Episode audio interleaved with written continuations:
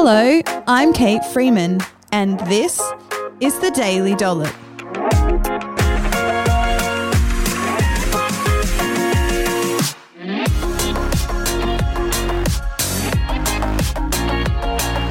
The Daily Dollop podcast is proudly brought to you by The Capital Chemist, Australia's premium community pharmacy where loyalty matters. On this episode of The Daily Dollop, I'm chatting to pharmacist Elise Apolloni from The Capital Chemist all about diabetes medications and what you need to know. Here's the final part.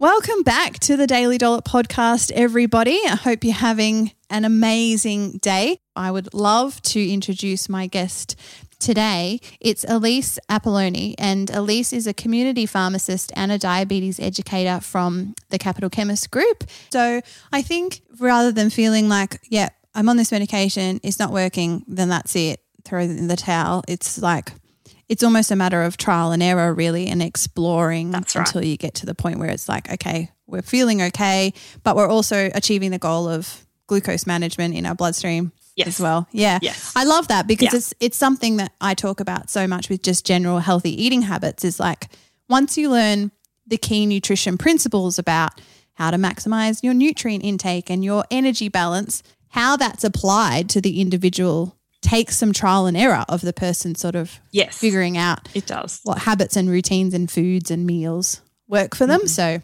same principle. I love that. Exactly. So, okay. Is there a sort of frequency that you would recommend on people getting their medications reviewed? Another common thing that we see in the clinic is people who've been taking the dose just for a really sort of long period of time and they haven't checked back in with their GP or had their bloods done in a while. yeah. What would you recommend for sort of checking in on that stuff? Well, the recommended interval for blood testing for type 2 diabetes is every three months. So that's Okay. the glycated hemoglobin um, or the HbA1c blood test. So, gold standard blood test um, gives us a bit of a hint of what's been happening in your blood over the last three months. It's a pretty Yep. clever blood test. And that way, um, that would therefore mean that by nature, every three months, a GP would be looking at your blood test results. So that should probably mimic um, the sort of the, you know, the review of medication each time because if that HbA1c level has had a dramatic change, whether it be, um, you know, that it's went up a fair bit and so perhaps other you know other methods of management need to be looked at um, or maybe it's improved significantly and we need to look at do we need all of this um, all these medicines on board then that's a good review interval. But as well in between then um, people will be going into the to see their pharmacist you know probably three times in between each blood test. So that's another opportunity to have a chat to your pharmacist if um, you have any questions or if you're unsure about anything or if you're worried about different medicines and how they may mix together as well Yeah. so there's you can't really over review it in that respect because you know every um, looking at it more and more times only means to have the opportunity to optimize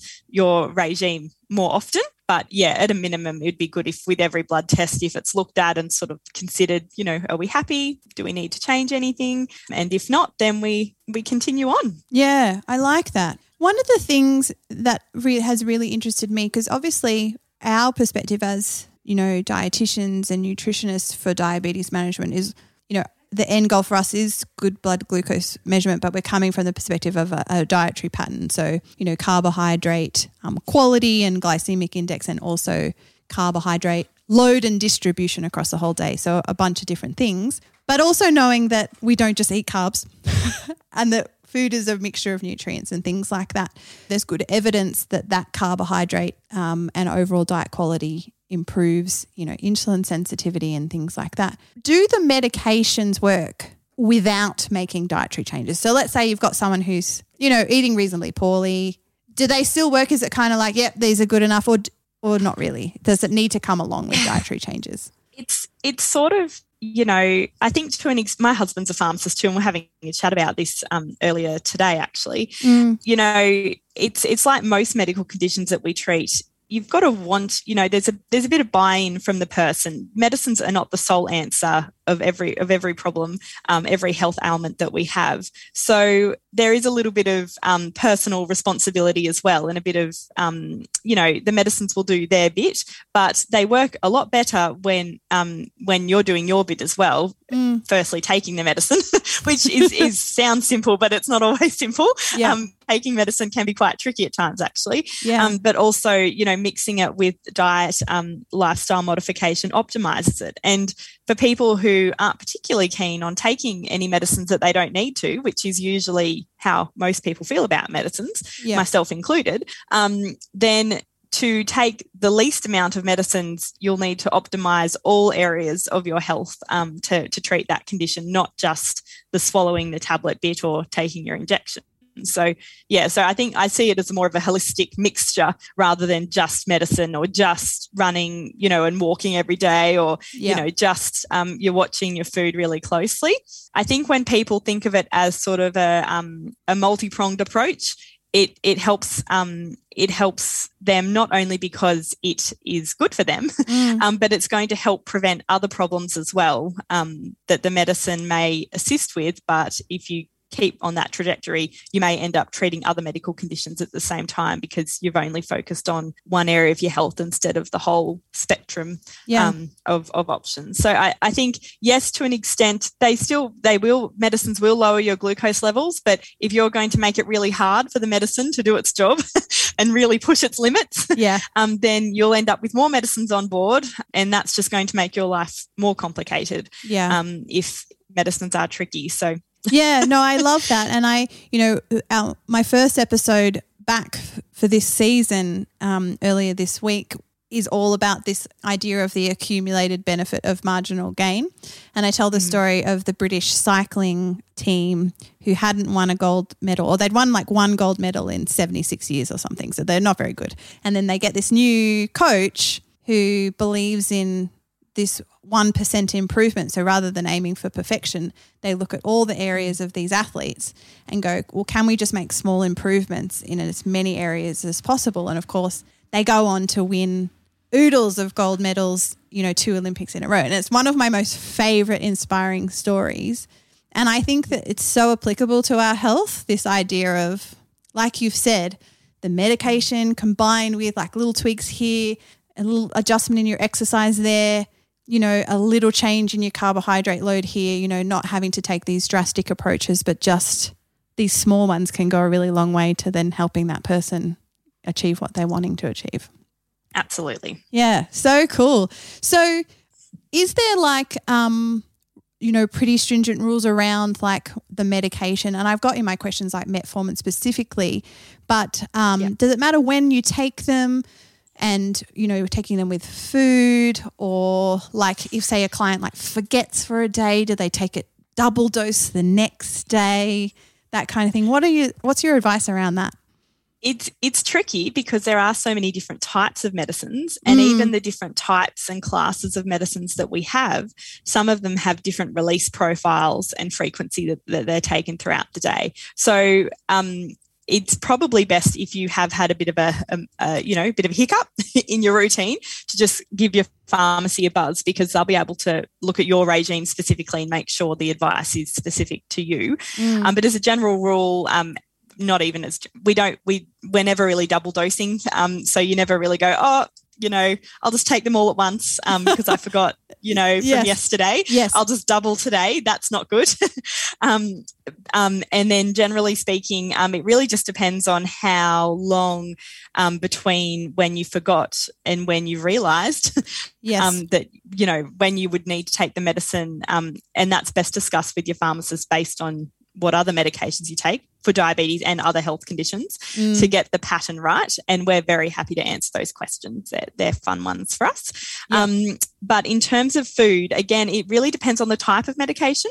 So some medications, because they um, say to your um, to your pancreas, "Hey, give us more insulin," um, if you take those medications and there's no food around, yeah. then you're at risk of causing um, hypoglycemia or your glucose levels going too low um, because you've asked for insulin when your body um, may not have glucose on board in any high amount that it needs to be Yes. you know mopped up with the insulin yeah. so there's there's that risk Yeah. um, but then also um, some of the medications just make you feel rubbish if you take them without food as well like we were discussing with metformin so there Yeah. can be you know digestive reasons as to why you might want to take them with food so yeah it, again it, it depends on the type of medication so some you really do have to have with food because for the safety of that medicine to be taken at the appropriate time and then some of the medications is just more for um, you know comfort as to as to how you take them around food Yeah, yeah. Yeah.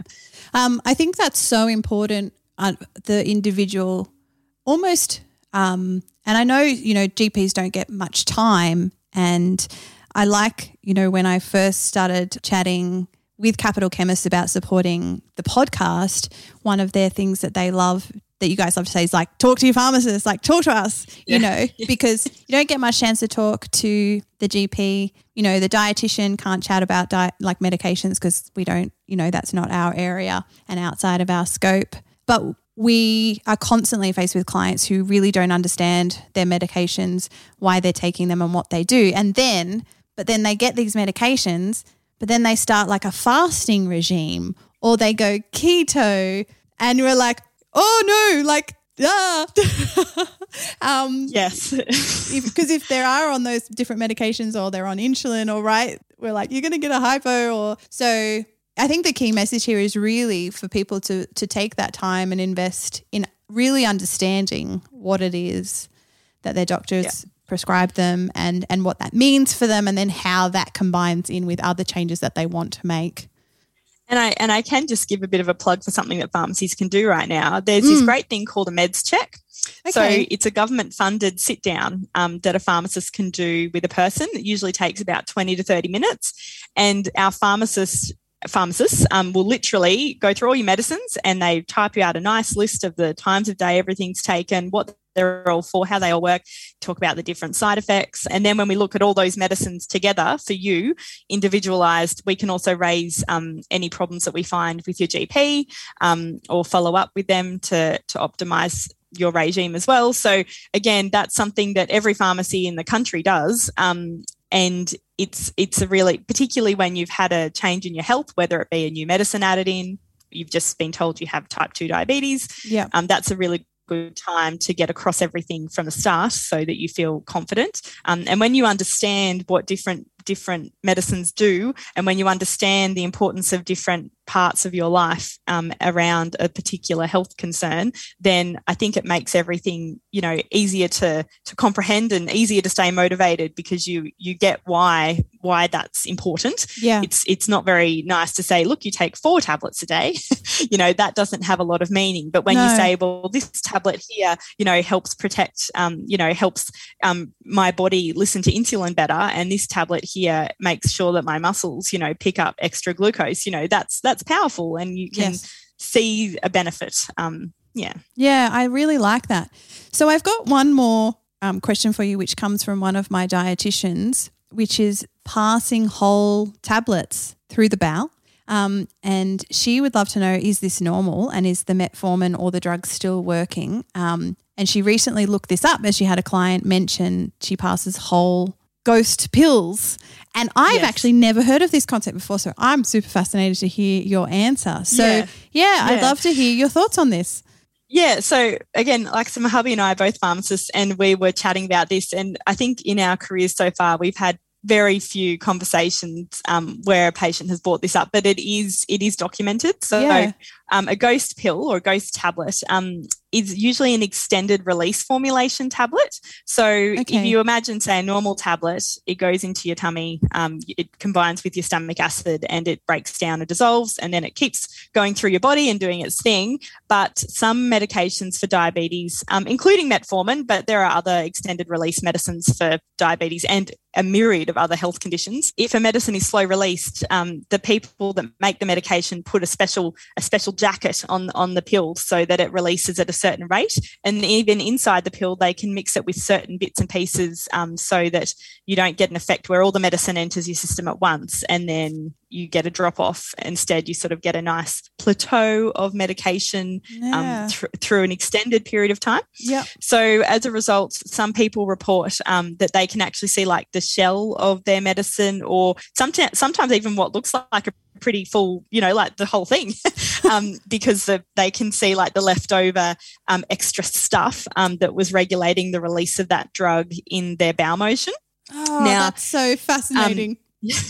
yeah, and also probably a bit confronting if you're not expecting it. Yeah, imagine. a hundred Um, percent. Yeah. Yeah. However, um, if if that is to happen, you know, we always have the second check, and that is that if you're getting um, your blood test um, every three months, your um, glycated hemoglobin (HbA1c), then um, we'll be able to see because if for whatever reason, you know, there was something odd happening, and you know, it would be detected in that because we'd suddenly see that perhaps your um, your levels weren't where they were the Mm. previous um, quarter. Yep. So, if in doubt, um, have a chat to your GP to get everything checked out from a blood work perspective. But yeah, it can happen. But I personally haven't, you know, had a huge amount of um, huge amount of people um, mention it. But yeah, it is possible, and and not to be disheartened. But obviously, to bring it up with your health team so that they can monitor everything to make sure everything's working as it should. Yeah. Great. That was such a cool answer. That was not what I was expecting, actually, but makes Oh. complete sense. So there you I go. hope I answered it right. no, it was so good. I, this is me. I'm just like, yeah, some pills just like go through undigested, which actually doesn't really make sense at all. So, to a waste of money. yeah, yeah, considering how much I know about the gastrointestinal tract. So that's really, really cool. Well, Elise, thank you so much for being on the show. I have learned so much about all of this stuff, and I, I know my team and my listeners are going to really appreciate this information. So thank you. That's okay. Thanks for having me. No worries at all. Well, thanks for tuning into the Daily Dollop, everyone. It's important that you don't self diagnose these things. So please chat to your GP about any concerns that you might have about medications that you're taking, supplements, or potential allergies or food intolerances, and make sure you rule out any serious medical conditions. You can also chat to your local pharmacist about the right products and medications for you. And of course, checking in with a qualified dietitian to ensure you're getting the best possible advice for your food choices. Otherwise, we will catch you in the next episode. A big thank you to the Capital Chemist and the Daily Dollop In crowd for their continued support of our show. We couldn't do this without them. Make sure you subscribe so you never miss an episode. And if you love what you're hearing, please leave us a review.